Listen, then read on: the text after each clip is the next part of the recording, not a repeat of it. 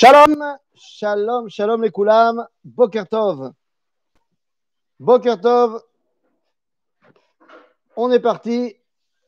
Alors, est-ce que tout le monde est là? Là, il est bel et bien euh, 10h18, ce qui veut dire que normalement, c'est bon, vous avez terminé le chiour d'avant. Donc, vous me dites si on peut commencer. Faites-moi juste un signe pour me dire qu'on peut commencer. Et à ce moment-là, eh bien, on commence. Oui, oui, non, non. Hop là, hop là, hop là.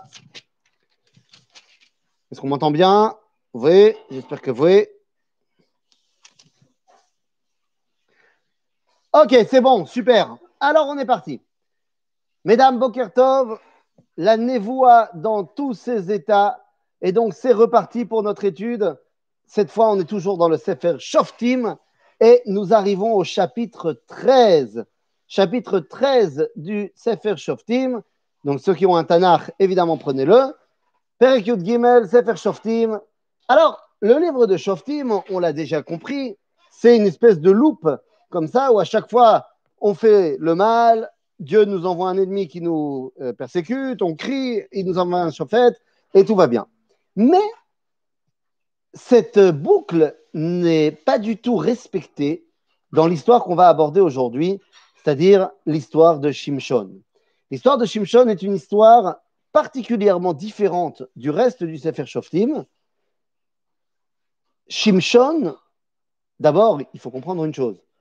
La place qu'a le livre, euh, l'histoire de Shimshon n'est pas à sa place au niveau de la chronologie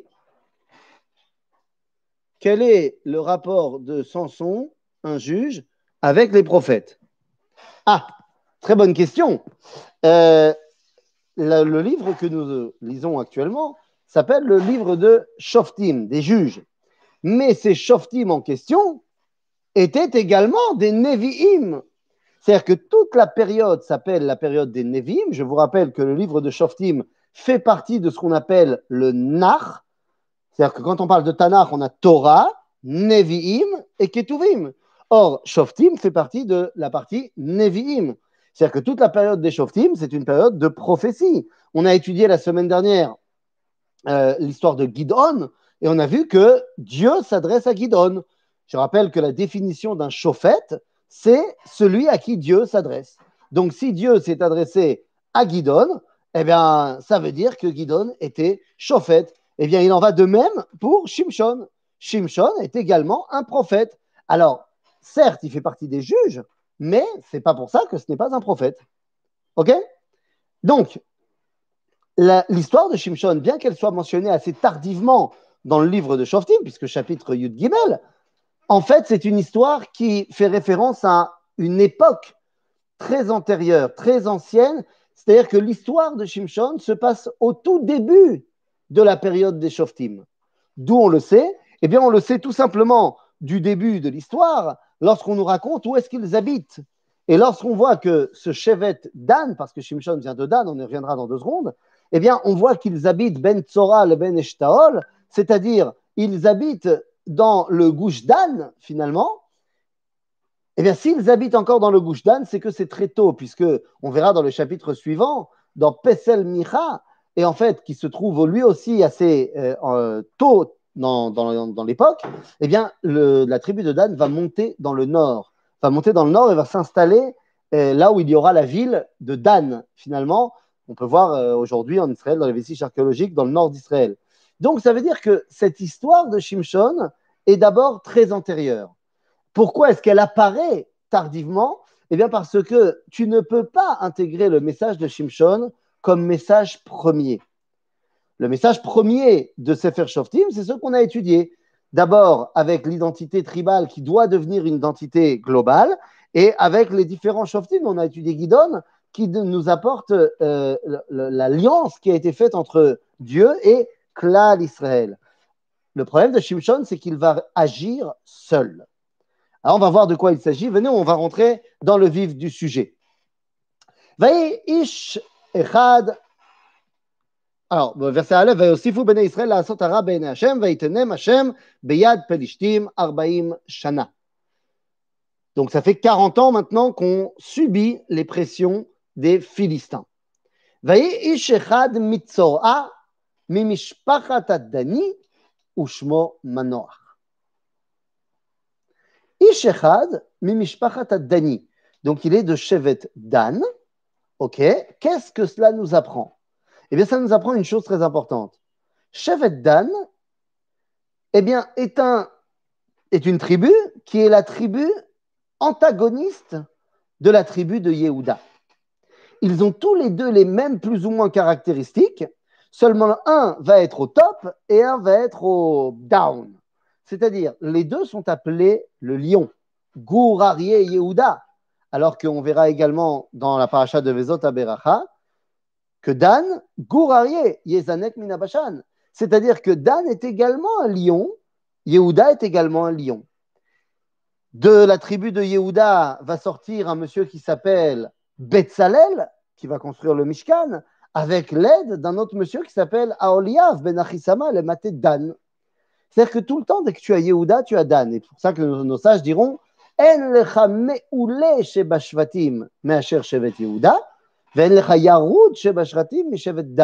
Le top des, des, tribus, c'est Yehuda, et le plus bas des tribus, c'est Dan. Et c'est pour ça qu'on nous dira que Dan à Anan Ayapoltam. C'est-à-dire que la tribu de Dan avait tendance à être euh, expulsée de la nuée protectrice qui fermait le camp d'Israël. Pourquoi? Ben Parce qu'ils étaient à Sef Shel Kol C'est-à-dire que Dan, c'est la dernière tribu, c'est ceux qui, ramassent les, derniers. Et le danger de celui qui est toujours en arrière pour ramasser les derniers, c'est qu'à un moment donné, il soit ben, vraiment trop à la traîne. Maintenant, il est du chevet Dan il a une femme. Son nom n'est pas mentionné dans la Torah. Son nom n'est pas mentionné dans la Torah, Besseder Gamour, mais dans nos sages, on sait qui c'est. Puisqu'on nous dit que Ishto Akara Velo Yalada, mais c'est qui Ishto?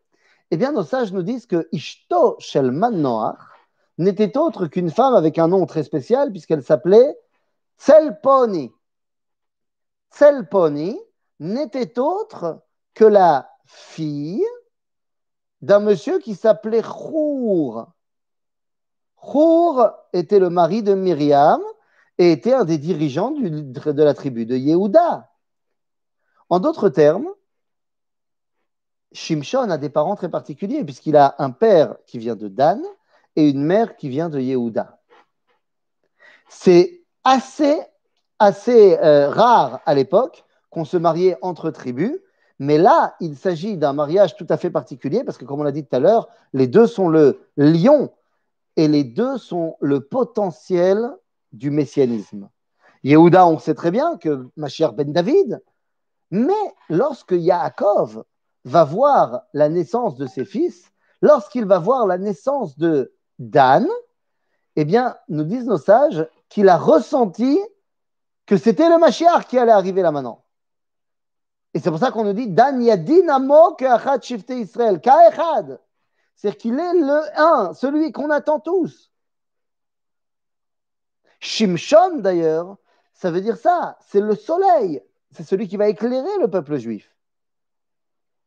Et lorsque, nous disons sages, lorsque Yaakov a vu la fin de Shimshon, alors il, il a poussé un cri pour Shimshon qui dit Lishuatra kiviti Hashem. J'ai vu qu'il y avait un espoir tellement grand qui va tomber à Nitzarech Yeshua. Donc, qu'est-ce que c'est que cette famille-là? Cette famille-là est une famille très particulière. Très particulière, qui vit dans une époque très particulière. Vayera malach Hashem el Aisha, vayomer elea inena atakara, velo yaladet, ve'arit ve'yalad pen. Il y a ici un ange qui vient lui dire, écoute, tu n'es pas, tu, es stérile, tu n'as pas eu d'enfant, mais tu vas concevoir et avoir un enfant. Il a fait, c'est pas mal cette histoire. Maintenant, je vous rassure. Hein. Ah non, je vous rassure. Un ange qui vient annoncer à une femme toute seule qu'elle n'a pas d'enfant et que maintenant elle va avoir des enfants? Bon, tu comprends que les chrétiens, ils ont fait copier-coller direct entre cette histoire et leur histoire. Nous, ça Mais pourquoi le malach, il se dévoile à elle et pas à lui? Eh bien, tout simplement pour montrer que l'idéal de cet enfant doit se rattacher à Shevet Yehuda. Et c'est justement ce qu'il ne fera pas. Alors venez, on va continuer dans l'histoire. ואתה אישמרינה ואל תשתי יין ושכר ואל תאכלי כל טמא כי הנך הרע ויולדת בן ומורה לא יעלה על ראשו כי נזיר אלוהים יהיה הנער מן הבטן והוא יחל להושיע את ישראל מיד פלישתים. Il doit être nazir. Nazir Pas mal. אבל למה? D'ailleurs, ce n'est pas un nazir stam. Stam nazirut, nous dit la Torah, c'est 30 jours. Lui, c'est un nazir depuis qu'il est né. Et ce, jusqu'à la fin des temps, jusqu'à ce qu'il meure.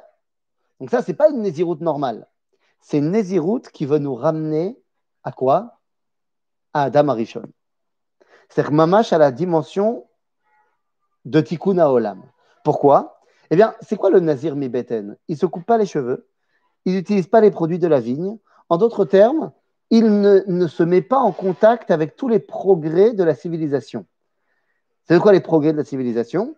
La coupe de cheveux, c'est le moment où l'homme a décidé de ne plus être naturel. Le vin, c'est lorsqu'on produit quelque chose, on va manufacturer quelque chose qui va changer ce que Dieu m'a donné. Dieu m'a donné des raisins, moi, je fais du vin. En d'autres termes, être nazir mi beten, c'est venir continuer le projet de Adam Arichon, à savoir Tikkun Olam Bemalchut Shaddai. D'ailleurs, vous savez que le Mashiach, dans le livre de Yecheskel, s'appelle Ben Adam. On a commencé à Adam et il faut arriver à Ben Adam. OK? Et donc, Shimshon est véritablement celui qui peut porter et incarner cette réalité. Le problème, c'est que son père, à Shimshon, eh bien, il vient de Shevet Dan, comme on a dit. Or, le problème des Danim, c'est qu'ils sont des outsiders. On a dit, Poletotam, ils étaient ceux qui étaient rejetés de la, de la nuée protectrice. Ils ont toujours été ceux qui veulent s'exclure du peuple juif. À tel point que dans le livre Eldad Adani, alors ce livre Eldad Adani, euh, c'est un livre qui nous vient d'un monsieur qui s'appelait Eldad Adani, qui est venu chez les Géonim, donc il y a près de cela 1100 ans à peu près, qui est venu d'Éthiopie et qui a prétendu euh, être de la tribu de Dan. Et il a raconté comment la tribu de Dan est arrivée en Éthiopie. Ce qui est d'ailleurs très intéressant. Ce qui fait qu'aujourd'hui, les Juifs d'Éthiopie se revendiquent de la tribu de Dan. Maintenant, qu'est-ce que ça veut dire? Eh bien, on dit là-bas dans le livre que un jour, Yerovam ben Nevat, donc ça nous amène à l'époque de la Malchut Israël, leur a demandé à eux, les Danim, qui étaient de bons guerriers, de venir se battre contre Israël, contre la tribu de, enfin, contre le royaume de Yehuda au sud. Et à ce moment-là, les Danim ont dit, on ne veut pas participer à cela, et ils sont partis. Ils sont partis jusqu'aux sources euh, de Nahal Kishon, et donc ils sont arrivés en Éthiopie.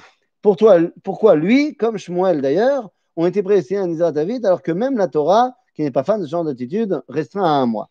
C'est ce que je viens de dire. C'est-à-dire que la Torah, lorsqu'elle parle de Nézirut, elle n'est pas fan de ça, elle dit c'est un mois parce que c'est une, euh, une, attitude temporaire où je ressens le besoin de me rattacher à la Kedusha.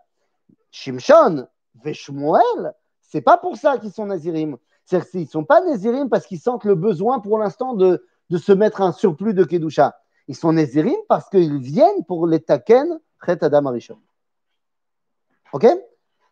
Et donc, son père, c'est Manoach. Vous savez, Manoach, dans le Talmud, on nous raconte qu'il a un contentieux avec un autre chauffette de son époque. Et c'est ce qui nous montre à quel point euh, le livre de Shoftim est, enfin, l'histoire de Shimshon est première. Il y a un autre chauffette dans le Tanar qui s'appelait, alors tenez-vous bien, Ivtzan de Bethléem. Ivtzan de Bethléem.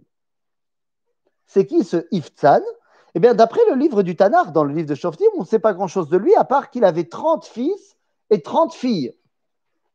30 fils et 30 filles, donc ça veut dire qu'il a dû faire 60 mariages. T'imagines, c'est pas mal. Et dans ces 60 mariages, en fait, il a fait à chaque fois deux festins, un dans sa maison et un dans la maison de Khatan ou de la Kala, c'est-à-dire de ses beaux, de ses, euh, des beaux-parents, enfin, vous avez compris, de l'autre famille, quoi. Donc, il a fait 120 Seudot. Et nous dit la Gemara, ou Bekulam et manoach. C'est-à-dire qu'on prend le temps dans la Talmud de nous dire que dans ces 120 Seudot, il a invité plein de monde. Mais il a fait bien attention de ne jamais inviter Manoach. Il semblerait qu'entre ce Iftan que nos sages nous expliquent comme étant Boaz, Boaz qui va être donc l'un des dirigeants de la tribu de Yehuda, qui va être le mari de Ruth, qui vont amener au roi David, eh bien, on voit que Boaz de la tribu de Yehuda a un grand contentieux avec Manoach de la tribu de Dan. Et donc, le problème de Shimshon, c'est qu'il est le fils de Manoach. Il aurait dû être le fils de sa mère plus qu'il n'était le fils de son père. Alors, regardez, on va voir que ça va avoir des incidences. Si on veut pouvoir euh, couvrir toute l'histoire de Shimshon, je vais volontairement aujourd'hui sauter quelques euh, passages de notre histoire. Donc, je saute toute l'histoire où le malach, enfin, la femme vient dire à son mari, euh, voilà, j'ai vu un malach et lui, il n'accepte pas. C'est qu'on voit qu'il y a ici une volonté de rejeter le dévoilement divin. Rejeter le dévoilement divin. Qu'est-ce que ça veut dire? Regardez, juste je termine ce petit passage. Va tavo Aisha, va tomer la Isha, la Ish shela, ויאמר איש אל האיש האלוהים בא אליי ומראהו כמראה מלאך אלוהים נורא מאוד ולא שילטיהו הם מזהו ואת שמו לא הגיד לי.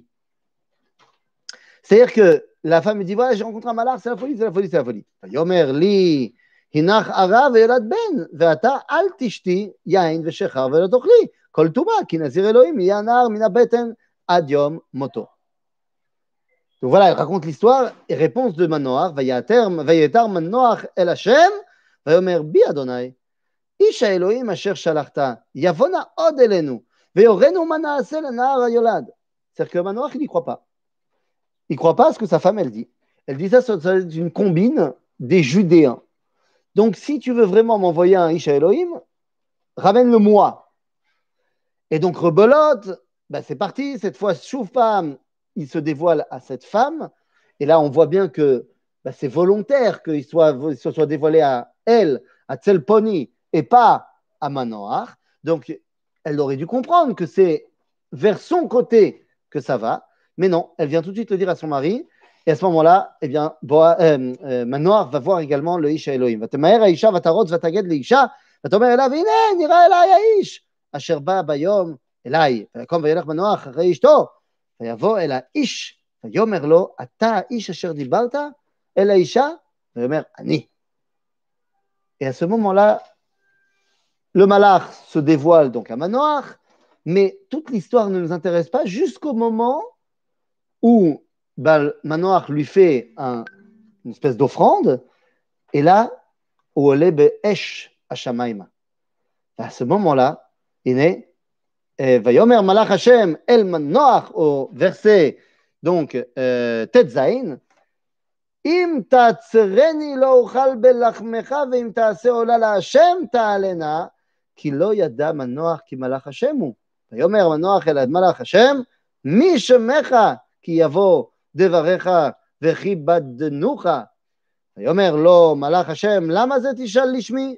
והוא פלי. ויקח מנוח את גידי העזים ואת המנחה ויעל אל הצור להשם. אלא כסכיסי בשה, ויעל בעלות עליו מעל המזבח השמיימה, ויעל מלאך השם בלהב המזבח, ומנוח ואשתו רואים ויפלו פניהם ארצה. C'est-à-dire qu'ils comprennent qu'il s'agit באמת d'un malach Hashem quand ils montent dans les flammes avec l'offrande. C'est a fait mode. Ils montent avec les flammes dans l'offrande et ils comprennent que c'est malach Hashem. Alors, quelle est leur réaction ben, Leur réaction, c'est on va mourir.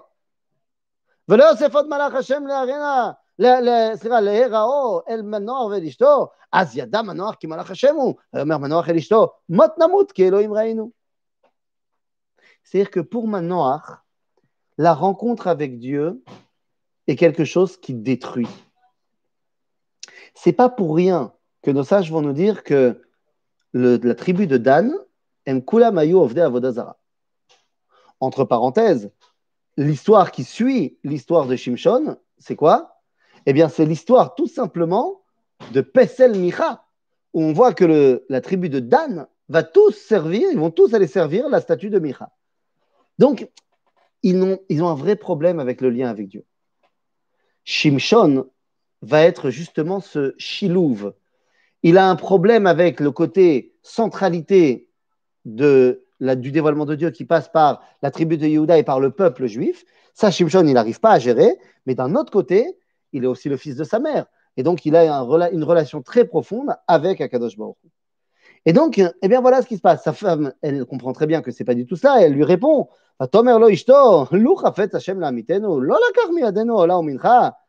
Si Dieu il avait voulu nous tuer, il nous aurait tués. Donc, non, on n'est pas là pour, on n'a pas vu ça pour mourir. On voit bien la dualité entre Manoach et Ishto. D'un côté, une femme qui comprend très bien quel est le projet qui est en train de se jouer. Il y a ici un véritable dévoilement de Dieu et son fils va et Israël, alors que son père a beaucoup de mal avec ça. Parce que son père, son lien à Dieu est extrêmement faible. Veda Alors qu'est-ce qui se passe? שמשון, ויגדל הנער ויברכהו השם. ותחל רוח השם לפעמו במחנה דן בין צורה ובין אשתאול. Pour ceux qui voulaient savoir si Shimshon était un prophète, et ben voilà. ותחל רוח השם le Fa'amo. C'est-à-dire que oui, ça y est, Shimshon est Minanevim. Aval, Shimshon, tout de suite, son rôle est de le Shia et Israël. Va Yered. Va Yered Shimshon Timnata. Va Yered Timnata. Mais de qui il peut avoir pris cette idée-là? De descendre à Timna Peut-être qu'il a voulu aller voir le champignon de Timna? Peut-être qu'il était en route pour aller à Elat, se faire un peu de plongée? Qu'est-ce qui lui a pris de descendre à Timna? Vous connaissez quelqu'un qui est descendu à Timna?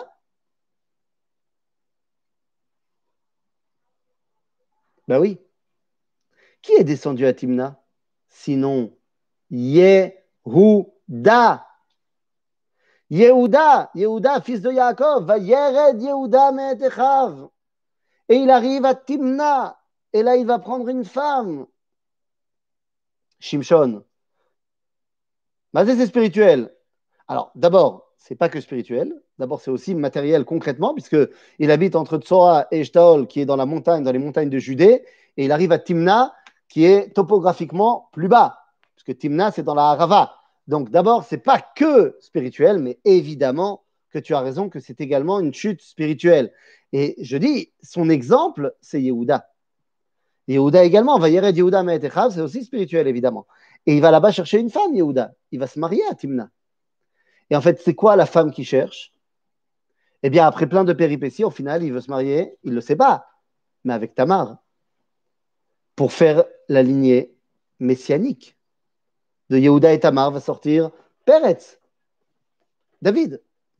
Donc ici, on a un Shimshon qui prend son rôle de Shemesh très à cœur. אבל זה שמש קטן. זה לא ממש כי שמש הוא מגן השם אלוהים. זה שמשון, שמש קטן. וירד שמשון תמנתה וירא אישה בתמנתה מבנות פלישתים. ויעל ויגד לאבי ולאמו ויאמר אישה ראיתי מתמנתה בבנות פלישתים ועתה קחו אותה לי לאישה. Shimshon, la première chose qu'on sait de lui, c'est quoi C'est bon, papa, maman, euh, voilà, alors j'ai rencontré une fille, euh, très bonne famille, j'ai envie de me marier avec elle. Euh, ah bon c'est, quelle famille c'est, la famille Ben Soussan c'est, la famille Blumenthal C'est qui?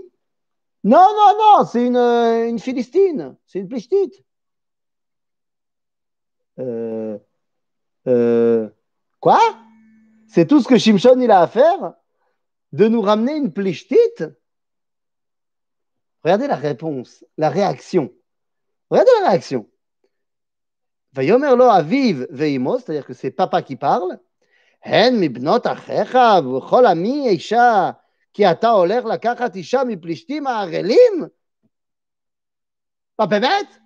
C'est tout ce que tu as trouvé? Une chikte Tu pouvais pas trouver une fille bien de chez nous. Une fille du peuple juif. Choum d'avar, t'as pas trouvé autre chose? Ça, c'est ce qui dérange papa. Pourquoi c'est ce qui dérange papa? Eh bien, parce que Omnam Manoach, il a un problème avec sa relation avec Dieu, mais Manoach est complètement intégré dans son identité juive. C'est-à-dire que pour lui, ça va pas du tout, cette histoire.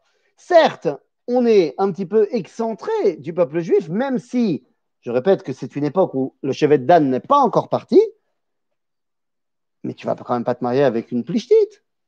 Pourquoi sa mère, elle réagit pas? Alors oui, il y a marqué Vayan, c'est Vayomer lo aviv veimo, mais puisque c'est marqué Vayomer lo aviv veimo, celui qui est marqué en premier, c'est Aviv, donc c'est lui qui parle. Pourquoi elle, elle n'est pas tellement euh, embêtée par cela? Bien Pour une raison très simple.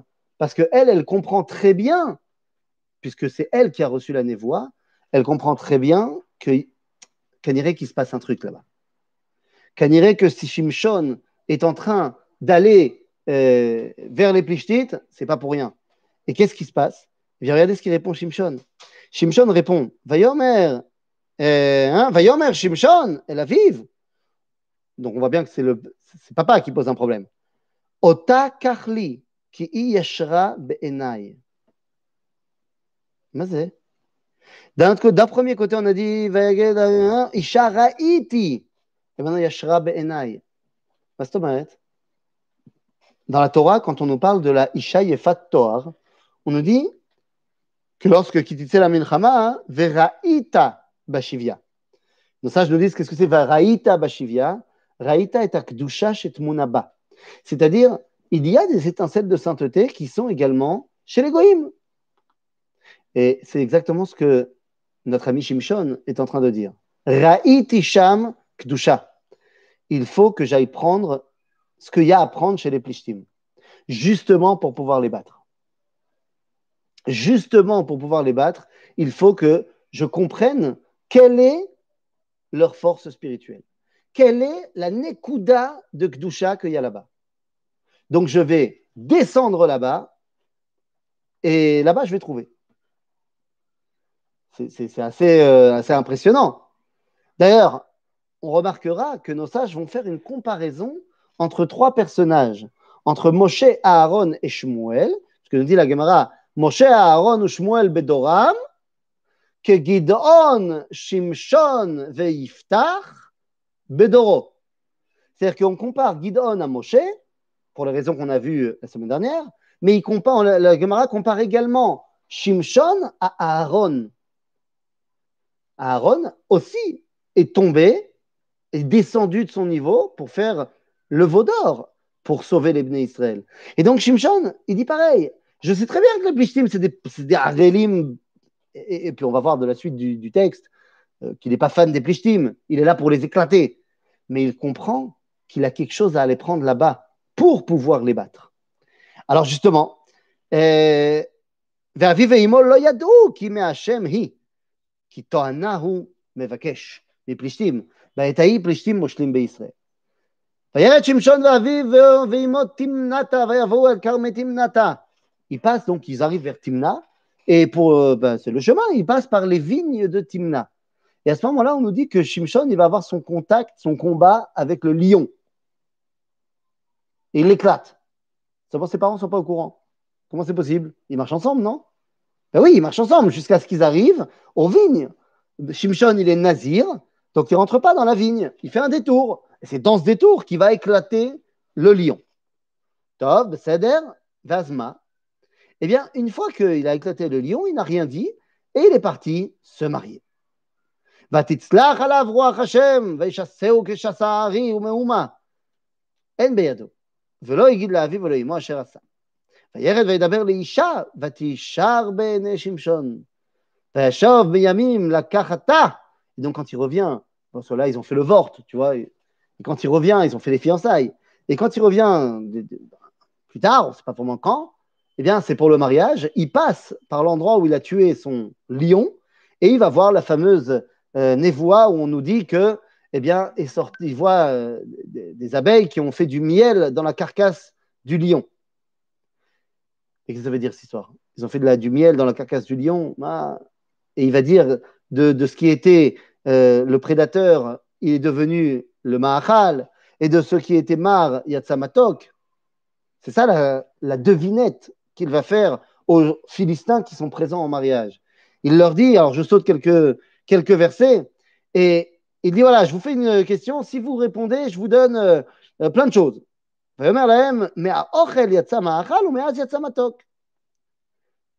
Bon, d'abord, c'est sûr que tu ne peux pas trouver. Les choses soient claires. Personne ne peut trouver ça. Il faut que finalement la femme qu'il a épousée le trahisse et dise la réponse. Mais qu'est-ce que ça veut dire? Plus tard, le roi Salomon tombera dans le même piège. Il n'a pas appris de Shimshon? De quel piège tu parles, mon ami? Où, où le roi Salomon va tomber Je ne sais pas. Je ne sais pas de quoi tu parles. Éclaire-moi, dis-moi le fond de ta pensée. Quoi qu'il en soit, avant que Alex nous dise de quoi il parle, viens, venez, on va continuer. Donc, notre ami Shimshon, il veut faire passer un message.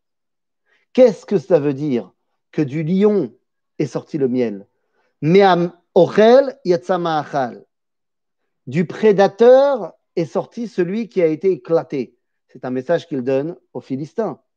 Au mimar yatsamatok, que c'est au mimar yatsamatok, eh bien, de toute la jifa, de tous les problèmes qui sortent de vous, les plishtim, moi, je vais être capable d'en sortir le matok, d'en sortir ce qu'il y a à sortir. Toute la péoula de Shimshon, c'est de dire, moi, je suis capable d'aller sortir cela. Est-ce que vous vous rappelez? Parce que si Shimshon, il comprend qu'il y a tellement d'étincelles de sainteté à aller ramener des plishtim. Pourquoi il n'enseigne pas ça au clan d'Israël? La malo Eh bien, pour une raison très simple. Il y a des endroits où le peuple ne doit pas aller, où le tzaddik peut aller, parce que lui, il est capable de ne pas tomber. Mais où le peuple ne peut pas aller. Ce n'est pas une, une, une façon de se comporter de manière générale dans le peuple juif. C'est une façon qui est nécessaire mais qui doit passer par d'autres. C'est-à-dire qu'on sait qu'il y a des Netzotzot Kedusha. Shlomo Amelech, il n'est pas tombé avec ses femmes, pas du tout. Chas. Je ne vois pas de quoi tu parles.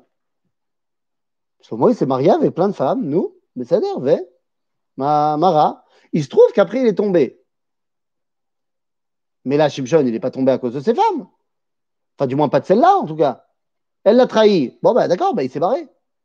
C'est-à-dire qu'au contraire, Shimshon, il a montré que bah, si quelqu'un te trahit, bah, tu t'en vas. Pas shoot. De quoi on parle? À il y a des choses qui sont nécessaires, des étincelles de sainteté qui sont nécessaires. Mais si tu y amènes le peuple juif, il va sombrer. La grande leçon de Shimshon, la première grande leçon de Shimshon, c'est que Shimshon a un rôle qui doit être joué mais qui est un rôle de Yechides Goula. Pourquoi est-ce qu'on nous parle de ça à cet endroit du Tanakh? Eh bien, parce que nous sommes en chemin vers la royauté. Nous sommes en chemin vers la, finalement la, la cohésion globale du peuple juif, où on a un chemin qui est celui du Ham Israël et on y va. Eh bien, c'est très important que tu saches qu'il y a également des exceptions. Une exception ne peut remplir son rôle que si c'est une exception. C'est l'exception qui confirme la règle, on dit en français. Et donc, Shimshon a une façon d'agir qui est propre à lui. S'il commence à la donner au Bnei Israël, on va partir en cacahuète. C'est comme ce que va dire Zimri. Vous savez, dans l'histoire de Zimri et de Pinchas, lorsque Zimri va prendre cette femme de Midian et va l'amener au sein du peuple juif, il se met devant Moshe et Moshe a du mal à répondre. Pourquoi? Parce qu'il dit si celle-là m'est interdite, qui t'a permis la tienne? Parce qu'elle est midianite, mais la tienne aussi, Moshe, elle est midianite. Nahon, Moshe, il est capable d'aller dévoiler les étincelles de sainteté qu'il y a à Midian. Mais si Zimri commence à rentrer les Midianiotes dans tout le peuple juif et qu'on commence à aller avec elle, on va tomber. Comme ce qui s'est passé avec tous les autres qui ont été voir les Midianites. Donc, en d'autres termes, Shimshon a un rôle à jouer en tant qu'outsider. D'ailleurs, c'est ce qu'il dira tout au long de son livre. Quand les Bnei Yehuda disent à Shimshon, écoute, ce que tu fais nous met en danger. Et oui, alors je poursuis. Donc, euh, je saute euh, cette histoire. Ta. Vaïm Yamim, donc on est au chapitre Ted Vav cette fois. Vaïm Yamim, qu'est-ce que j'ai. euh, Oui, voilà. Vaïm Yamim, בימי קציר חיטין, ויפקוד השמשון את אשתו בגדי עזים, ויאמר אבוה אל אשתי החדרה, ולא נתנו אביה לבוא.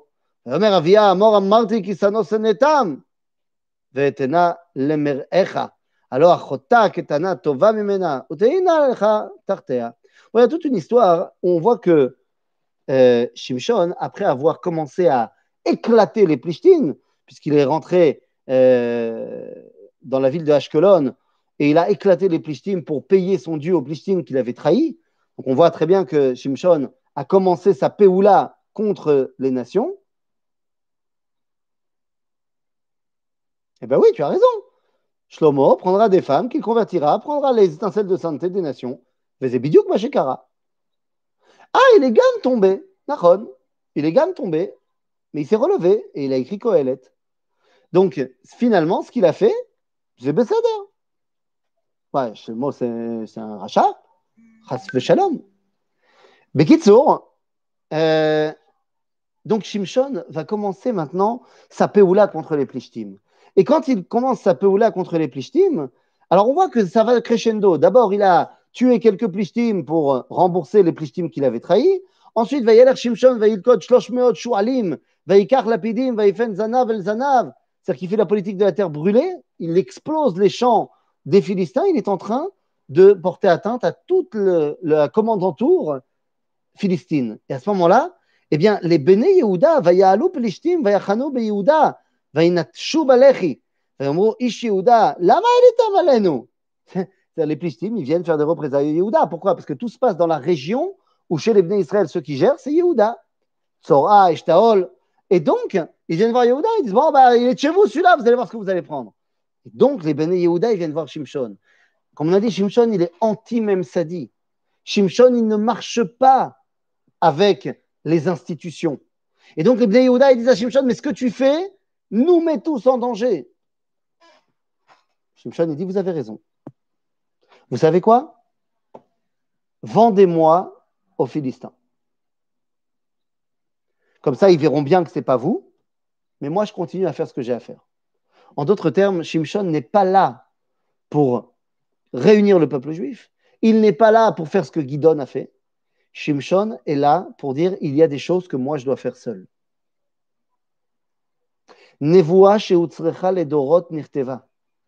Une prophétie qui sert les générations, nirteva. Une qui ne sert pas les générations, lo nirteva.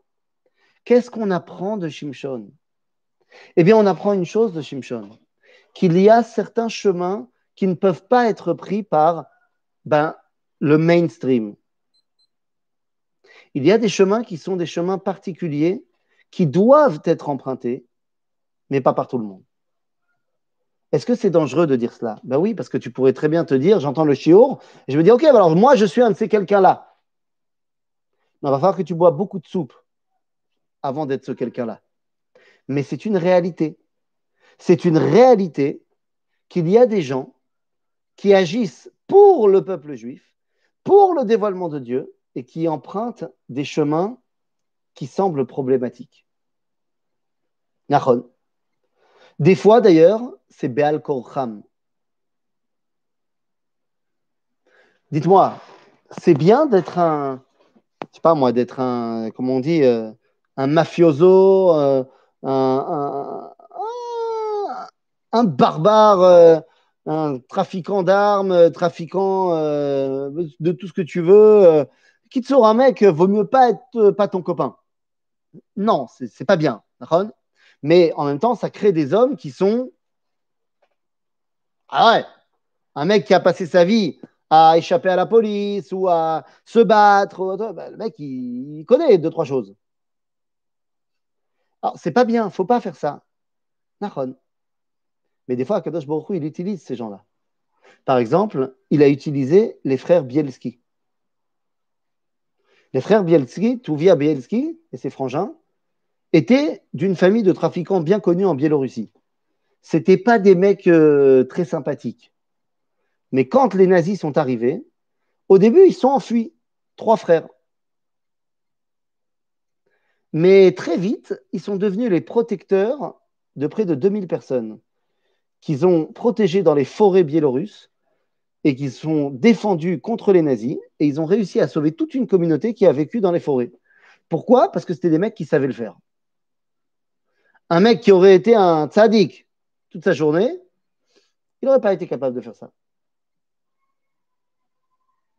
Shimshon, c'est un tzaddik qui s'habille comme un guerrier qui n'a aucun scrupule. Il n'est pas Shimshon un modèle lechikouille. Shimshon n'est pas quelqu'un qu'on doit copier. Mais Shimshon est quelqu'un de qui on doit apprendre. De la même façon, Nadav et Avihu ne sont pas copiables. Mais Nadav et Avihu nous ont appris quelque chose. L'abnégation complète pour Akadosh Baruch Shimshon comprend que des fois, eh bien, pour sauver le peuple juif, il faut faire des choses bah, qui ne sentent pas bon. Il faut salir les mains. La grandeur de Shimshon, c'est sa capacité à descendre.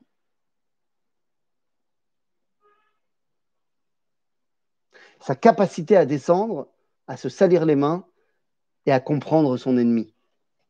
On pourrait penser que Shimshon s'enfonce avec les Plishtim. Iné, on continue dans notre histoire. On continue dans notre histoire, donc, euh, euh, après que les Bnei Yehuda lui, lui dit Ok, très bien, euh, capturez-moi, machin. Mais finalement, Shimshon, qu'est-ce qu'il va faire? Ben, Shimshon, il continue. Il continue à, se battre contre les Plishtim. Et on va même nous dire à un moment donné Shimshon Azata, Vayar Sham Isha, Zona, Vayavo Elea. Quoi, c'est ça qu'on va apprendre de Shimshon? Ma, ma Mais non Parce qu'il va là-bas pas pour aller avec elle. Il va avec elle pour pouvoir faire sa mission. Mamash Kacha. Rabotai, on a tous entendu parler de Kamel Amin Tabat, de son vrai nom Eli Cohen, l'espion 007 version Israël. Mais Kamel Amin Tabat, quand il est en Syrie, je ne sais pas si euh, en Israël il était Shomer Torah mitzvot, machin, je m'en fiche. Mais tu comprends que là-bas, il n'a pas fait des mitzvot. C'est sûr que Shabbat, il faisait pas, qu'il mangeait pas cachère, et c'est sûr qu'il a eu plein de relations avec des femmes, justement pour être accepté dans les cercles les plus. C'est assourd. Mais il fait ça parce qu'il doit protéger Israël. Est-ce que c'est quelque chose que je vais enseigner à mes enfants à faire? Non. Mais est-ce que je comprends que Eli Cohen, c'est un tzaddik ultime pour le peuple juif? Je dis oui, à 100%. Pourquoi Shimshon y va vers cette Isha Zona Be'aza? C'est pour rentrer à Gaza qui est la capitale des Plishtim. Et pourquoi il va là-bas? La Azatim les morts, Bashim Shon, Ena, Vaya Soku, Vayer Vulo, Kol Alayla, Beshar Aïr, Vayitrarshu Kol Alayla, les morts, Ad Or Boker, Vayargenu.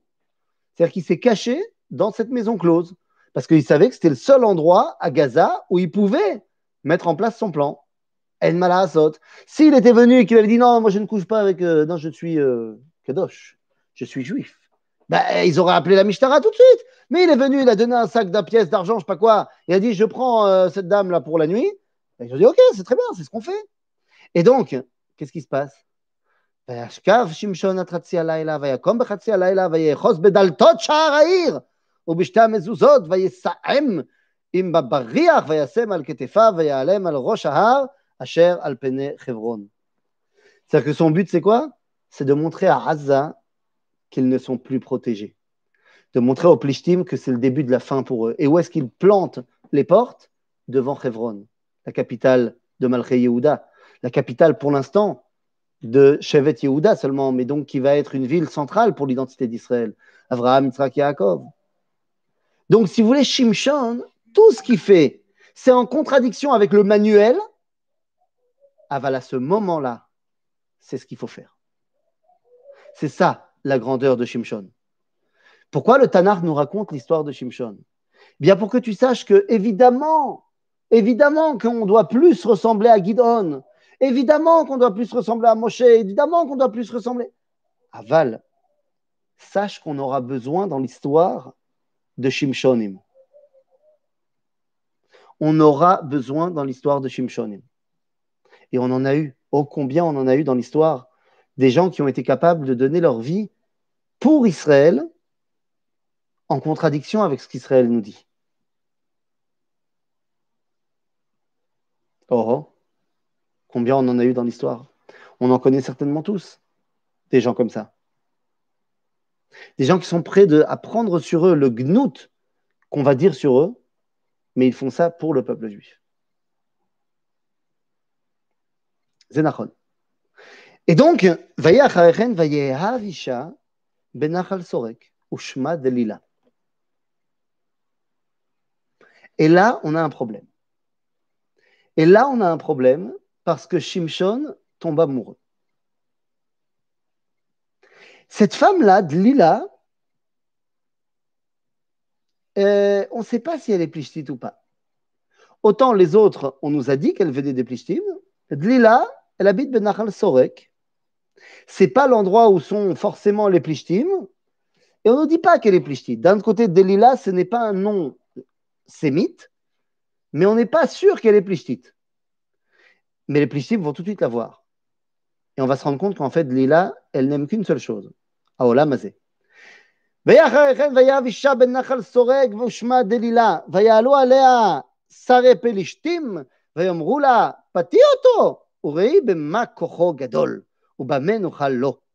ואסרנו לענותו, ואנחנו ניתן לך איש אלף ומאה כסף. Elle fait ça pour l'argent. C'est une mercenaire. Si ça avait été une plichtite, elle aurait fait ça pour la cause. Mais non, elle fait ça pour l'argent. Qu'est-ce que Shimshon a donc vu chez elle qui l'a fait tomber amoureux d'elle? Eh bien, vous savez qu'on aime tous ce qu'on n'a pas. Le Midrash nous raconte une histoire qu'il y a un combat entre euh, le Midrash dans Shirachirim Rabba nous dit qu'il y a un combat hein, entre ce qu'il appelle Achiger et Asuma. Achiger, c'est celui qui est euh, un handicapé qui ne peut pas marcher. Souma, c'est l'aveugle. Le Midrash nous raconte que le combat entre le Chiger et les Souma n'est qu'une analogie. En fait, entre Agouf et Aneshama. Aneshama et Chigeret. Aneshama Chigeret. C'est-à-dire que l'Aneshama, il. Elle n'est pas baolamazé. Agouf ou Souma, il ne voit pas les choses.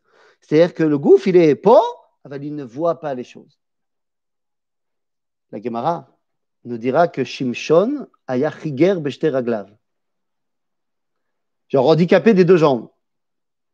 Ce que c'est barour que la Gemara ne nous dit pas qu'il était béhémet handicapé. T'imagines tout ce qu'il a fait en fauteuil roulant? Ah Non, ça veut dire que Shimshon ou kulo neshama. Tout ce qu'il fait Shimshon, c'est neshama. C'est mechouvan la olama elion. Mechouvan dans la direction de ce que Akadosh Baruch veut on avait déjà dit, Aviv Veibolo Yadou. C'est-à-dire que tout ce qu'il fait, Shimshon, c'est Beruach Hashem. Ou Khatichat Neshama dans un corps euh, de Schwarzenegger parce que euh, il fallait bien euh, lui donner les moyens de réaliser cela. Mais il recherche à Olamazé. C'est ce qu'il n'a pas. Et comme il recherche tellement Olamazé, bien rien de surprenant qu'il tombe amoureux qu'il trouve dans cette femme qui est Kol Kula Olamazé, parce que ce qui l'intéresse, c'est Kesef, Kesef, Chabrut et la Olamazé, eh bien, il veut se rattacher à cela. Mais pourquoi il veut se rattacher à ça? Parce qu'il comprend ce que dit le Rav Kook. Que, évidemment, que pour pouvoir dévoiler à Kadosh Baruch Hu Behemet, ça veut Gamze, veut Gamze. Le problème, c'est que Sham ou Yipol, Cham ou Yipol? Et pourquoi Cham ou Yipol? Parce que ou Oev Ota. Et finalement, donc, euh, Lila essaie de lui faire dire euh, c'est quoi le secret de sa force? Pendant deux, trois fois, il dit un faux secret. Et à chaque fois, les plishtim arrivent, les plishtim arrivent, quoi. Il est bête. Il ne comprend pas que sa femme est dans le coup. Bémet? Quoi? À chaque fois qu'il a dit le secret, genre, à sa femme la nuit, il y a les plishtim qui sont venus, ils ont fait exactement ce que. Euh, Bémet Non, il n'est pas bête. Et donc, quand finalement, eh bien, on nous dit, eh, Vatomer, Delila el Shimshon, Adena, האטלת בי, ותדבר אליי כזבים, אגידה לי במה? במה תעשר? ויאמר אליה, אם תהרגי את שבע מחליפות ראשי, אם המסכה. Ce n'est que lorsque finalement, ויהי באמת סיקה לו בדבריה כל הימים, ותאלצהו ותקצר נפשו למות. ויגד לה את כל ליבו. ויאמר לה מורה לא עלה על ראשי, כי נזיר אלוהים אני מבטן, אמי, אם גולחתי ושר ממני כוחי, וחליתי והייתי ככל האדם. קץ נפשו למות. מה זה קץ נפשו למות? שמשון comprend que Zéou. Il comprend que c'est la fin du boulot pour lui. Le problème de Shimshon, on a dit à quel point il était nécessaire. Mais le problème, c'est qu'il pense maintenant que ça doit toujours être comme ça, que ça doit devenir un idéal. Pour ne pas que ça devienne un idéal, Dieu lui fait comprendre que Igi Azman, Zéou, Katz Nafsholamut. Shimshon n'est pas un, petit jeune qui est influencé. Shimshon est un tzaddik, minat tzaddikim, gadol minagdolim, navi. Et Shimshon comprend que Zéo, c'est volontairement qu'il donne le secret à sa femme. Parce qu'il comprend que maintenant on doit retourner dans la partie globale. Ça y est, j'ai expliqué Ham Israël qu'il y avait des choses à faire, que des fois dans l'histoire il faudra les faire mais il ne faudrait pas que vous pensiez que ça devient le mainstream. Donc, zéro. À ce moment-là, il dit à Lila le vrai secret, elle donne le secret, les plichtim lui coupent les cheveux, les plichtim viennent le prendre, et vous connaissez la suite de l'histoire. Lorsqu'arrive la suite de l'histoire, eh bien, Shimshon est amené devant les plichtim et devient une bête de foire. Devient une bête de foire. Maintenant, on a dit, ça y est, le travail était terminé. Nachon. Le travail pour les Bnei Israël est terminé. Mais pourquoi Shimshon dit Zochenina, Zochenina? Vachazkenina, Achapam Azeh Veinakma Pourquoi est-ce que Shimshon il demande Rends-moi ma force une dernière fois? Cette fois, ce n'est pas pour donner un message au Bnei Israël, puisqu'il a compris que ce message était terminé. Mais cette fois, c'est un message qu'il doit donner aux Plishtim, aux nations qu'à aucun moment on ne pourra tolérer que celui qui représente à un moment donné le peuple juif, qui lui-même représente le dévoilement de Dieu dans le monde, soit tourné en dérision. Le moment où Shimshon redemande sa force à Dieu une dernière fois, c'est pour montrer aux nations que ils ne peuvent pas impunément se moquer du peuple juif. lorsque durant la guerre des six jours, Moshe Dayan prendra la décision de détruire la septième marche, la fameuse septième marche de Hebron, de Mahat Marpella, qui montait à l'entrée de la Mehara, qui était la marche qui, pendant des centaines d'années, était le symbole de l'humiliation juive, où les Arabes ne laissaient pas monter les Juifs plus qu'à la septième marche. Détruisant la septième marche, on vient dire inné. On ne laissera pas impunément l'honneur du peuple juif être bafoué. Shimshon, Shimshon, lorsqu'il est attaché à Gaza devant les Plishtim et que tout le monde se moque de lui, Shimshon devient à ce moment-là le symbole du peuple juif de qui on se moque en exil. Il dit à Dieu, tu ne peux pas laisser les choses en l'état. La reine, c'est pas pour moi que je dis ça. C'est pas pour moi. Moi, j'ai compris que mon rôle était terminé. Mais tu ne peux pas faire en sorte que les Plishtim s'en sortent Beyad Eliona. L'enseignement que j'ai donné au Bnei Israël, qu'il fallait être des fois capable d'aller trouver les étincelles de sainteté, et dans toute l'histoire juive, ça va être le cas. Il faut maintenant faire passer un message aux nations que Am Israël ne sera jamais prêt à être traité de manière humiliante. Shimshon Agibor restera pour l'éternité Shimshon Agibor. Nous dirons nos sages, Shimshon se retrouvera en Gilgul dans la Neshama de Benayahu Ben Yehoyada, Nessi à Sanhedrin de David et de Shlomo. En d'autres termes, Shimshon nous dit la chose suivante. J'ai commencé en faisant des choses qui étaient sous-marin.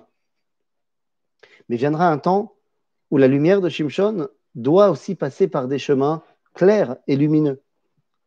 Et lorsqu'on a l'union de Nishmat Shimshon et Nishmat Benayahu Ben Yehoyada, alors on peut avoir un Shemesh qui devient Shemesh Umagen Hashem Elohim. Shimshon, qui était à moitié de Dan et à moitié de Yehuda, a été celui qui a ouvert la voie par des chemins que la globalité d'Israël ne pouvait pas prendre, mais qui a été la voie qui, pendant les Shoftim, était une des voies qui devait être empruntée. La paracha de Shimshon est mentionnée en plein milieu du Sefer Shoftim, pour que tu saches que ni au début ni à la fin, c'est ce qu'il faut faire. Ce n'est pas la voie centrale, mais c'est une voie qu'il faut savoir écouter et qui aura eh bien, tout à fait son importance dans l'histoire d'Israël. Jusqu'à aujourd'hui, d'ailleurs. Vatachel, roi Hashem, les et ce roi Hashem se termine de notre génération, lorsque nous pouvons enfin non plus rester un Shimshon, un Shemesh Katan, mais fort de l'arrivée de ma chère Ben David, eh bien devenir Shemesh Gadol, la Olam Kulo, qui aura commencé avec le petit Shemesh, Shimshon, Hagibor, Shelanu. Voilà pour ce qui était de l'histoire de Shimshon. Et juste avant donc de rendre l'antenne, eh bien, je vous dis que la semaine prochaine, nous terminerons notre immersion dans le livre de Shoftim. Ce sera euh, notre dernière étude du livre de Shoftim. Cette fois, nous nous attacherons à la dernière euh, névoie de ce livre-là, qui sera la première véritable réunion du peuple juif, mais cette fois dans la souffrance et le sang. Mais ça, ça sera la semaine prochaine. À bientôt, les amis.